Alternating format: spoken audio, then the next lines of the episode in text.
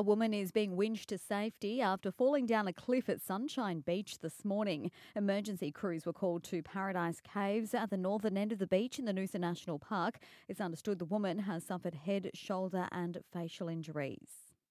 Traffic was diverted for several hours at Doonan overnight following a car and bus crash. The accident happened just before 7:30 p.m. along Walter Hay Drive. A 50-year-old male bus driver suffered abdominal injuries and was transported to SCUH, while the 22-year-old male driver of a Tesla was transported to hospital in a serious condition with chest injuries. Police are investigating the circumstances of the crash. We're in the final few weeks of winter, but we're being reminded to keep up good hygiene with cases of the flu still running rampant.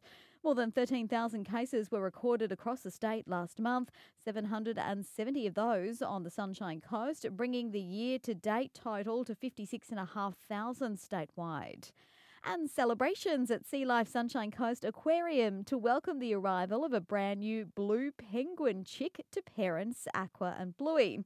The hatching took two days, with the little chick first weighing in at just 49 grams, but has since doubled in weight and is doing well.